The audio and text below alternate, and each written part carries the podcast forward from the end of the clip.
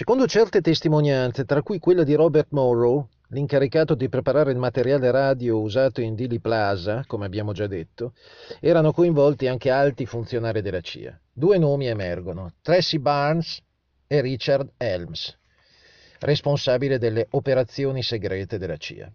Numerosi testimoni indiretti e anche diretti, oltre che ricercatori, tra cui Gary Hemmings, non dimentichiamolo il fondatore di Interpen, agente contratto della CIA, estremista di destra, partecipante eh, a un livello medio tra gli organizzatori dell'assassinio di Kennedy, precisano che una riunione dove furono discusse le modalità dell'assassinio si tenne a casa del generale Walker in presenza di Ruby, del generale Will Logby, ex braccio destro di MacArthur, pagato, di, a, pagato da Harrelson Lafayette Hunt. E, ehm, era stato pagato da Harrison Lafayette Hunt eh, come suo come dire, ricercatore mm, per fornire indicazioni sulla zona dei Caraibi e Cuba. L'assassinio di Kennedy è costato molti soldi. Permindex ha finanziato in parte l'operazione. Importanti finanziatori di destra e banchieri della costa est degli Stati Uniti, ma anche europei, ma sembra che il costo totale dell'operazione sia stato sostenuto soprattutto dagli 8F, come abbiamo già detto, il gruppo texano legato al Dallas Petroleum Club. Nel 63, ogni settimana nella suite 8F di un hotel di Dallas si riuniscono un gruppo di uomini la cui considerevole ricchezza permette di detenere un potere enorme. Il gruppo comprende George Brown, grande promotore immobiliare, Thornton, presidente della Mercantile Bank, Clint Marchinson e Sid Richardson, due produttori di petrolio miliardari. Henry D. Bird, proprietario del Texas School Book Depository Building, anch'egli miliardario e socio di Harrelson Lafayette Hunt. Charles Cabal, sindaco di Dallas e fratello del generale Cabal, estromesso da Kennedy, e il generale Edwin Walker. Harrelson Lafayette Hunt, il petroliere più ricco del mondo, si afferma come leader del gruppo. Il gruppo accoglie talvolta altri partecipanti, come John McCloy, presidente della Chase Manhattan Bank e futuro membro della commissione Warren, così come i dirigenti di impresa della zona di Fort Worth, imprese che lavorano con i militari e la difesa. Ne abbiamo parlato nel capitolo sul Texas e il suo legame col complesso militare industriale, senza dimenticare uomini politici che a Washington e a livello locale sono finanziati dagli 8F e dal Dallas Petroleum Club, tra cui Lyndon Johnson, John Connelly, Richard Nixon. Non vi è dubbio che FBI e servizi segreti siano pesantemente coinvolti nell'assassinio di Kennedy. Tre elementi permettono di affermare che alti graduati della difesa degli Stati Uniti hanno preso parte all'assassinio. La procedura di una visita presidenziale implica l'arrivo di rinforzi militari che assicurano la sicurezza del presidente lungo tutto il percorso del corteo, ma a Dallas non fu così. Il colonnello Fletcher Prouty racconta che il suo omologo colonnello Maximilian Reich del 112 Military Intelligence Group di base a Fort Worth ricevette l'ordine il 21 novembre di non recarsi a Dallas.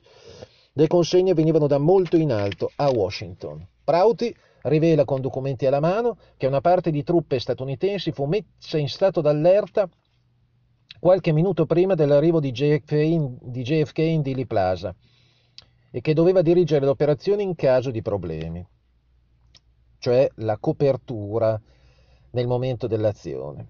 Il ruolo dell'FBI diretto da Hoover è ormai acclarato. Egli non sopportava i Kennedy e la loro politica, in più JFK aveva espresso l'intenzione di mandarlo in pensione molto presto.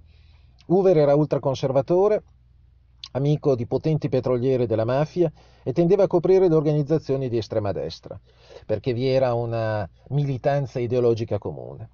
Il 17 novembre del 63 l'agente FBI William Walter, di stanza New Orleans, nella notte riceve dal Bureau di Washington un memorandum che avvisa di un tentativo di uccidere Kennedy durante il viaggio in Texas. Walter avvisa cinque agenti e per sicurezza fa una copia del documento. L'indomani Hoover dà ordine di secretare la questione. Il memorandum viene distrutto non solo in Louisiana ma in tutte le agenzie del Sud.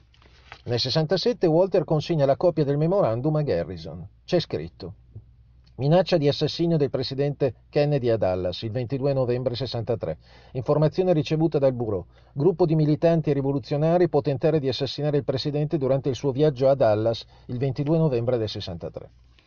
Anche il servizio segreto ha giocato un ruolo attivo nell'assassinio. Alcuni suoi membri hanno tradito per permettere che Kennedy fosse ucciso e facilitare la manipolazione e il successivo depistaggio. Infatti, la riuscita dell'attentato necessitava la collaborazione di alcune guardie del corpo di Kennedy. Il primo intervento fu approvare il passaggio del corteo per Elm Street e lo stretto angolo di 120 gradi davanti al Texas School Book Depository Building. Bill Decker, responsabile dell'ufficio dello sceriffo, ricevette l'ordine di non installare uomini in Dili Plaza. Come ha scoperto il bravo ricercatore Vincent Palamara, l'ordine del corteo fu modificato all'aeroporto Loeb Field da un responsabile del servizio segreto. Tre importanti cambiamenti furono fatti. La scorta di motociclisti intorno alla limousine fu ridotta, l'auto della stampa e della tv che il mattino stesso precedeva la limousine fu piazzata in coda al corteo, in maniera che nessuna telecamera né giornalisti fossero sul luogo durante gli spari. Fu aumentata la distanza tra l'auto di Kennedy e quella di Johnson. Un'immagine del film di Zapruder, ma anche alcune inquadrature e foto, mostrano che sull'auto di scorta di Johnson gli agenti reagiscono a prendere portiera ancora prima degli spari come se sapessero quello che stava per succedere. Il 21 novembre 63 Clint Marchinson, ricco petroliere texano, membro degli 8F, dà una serata in onore di J. Edgar Hoover nel suo nuovo immenso ranch. Hoover è presente accompagnato dal suo braccio destro e amante Clyde Tolson. I membri degli 8F sono della partita, così come Nixon, John McCloy e alti graduati. Madeline Brown, abitué della buona società texana e amante di Lyndon Johnson, è presente. Verso le 22 Johnson, che non era previsto, fa il suo ingresso. L'arrivo di Johnson apparentemente agitato è seguito da una riunione a porte chiuse degli 8F, Hoover, McCloy e Nixon.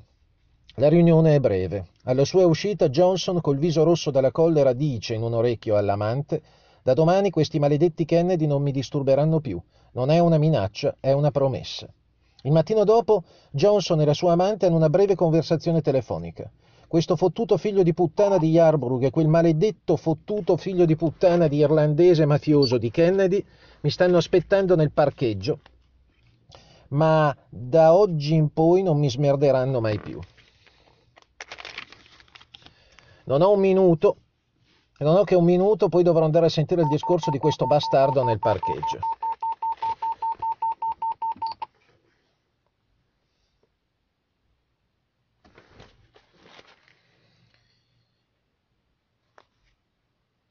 Dalla prigione Ruby riuscirà a far uscire clandestinamente una lettera dove evoca il crimine. Sono stato usato per impedire a Oswald di parlare. Un giorno, Joe, tu vedrai che tipo d'uomo è il presidente Johnson, il suo rapporto con l'assassinio. Ricordati questo, Joe, è il solo ad averci davvero guadagnato. Un giorno tu vedrai cosa si nasconde dietro i fatti e i gesti del presidente e allora saprai come lui prende il mondo intero per il culo. Per ragioni politiche mi si utilizza come un povero idiota.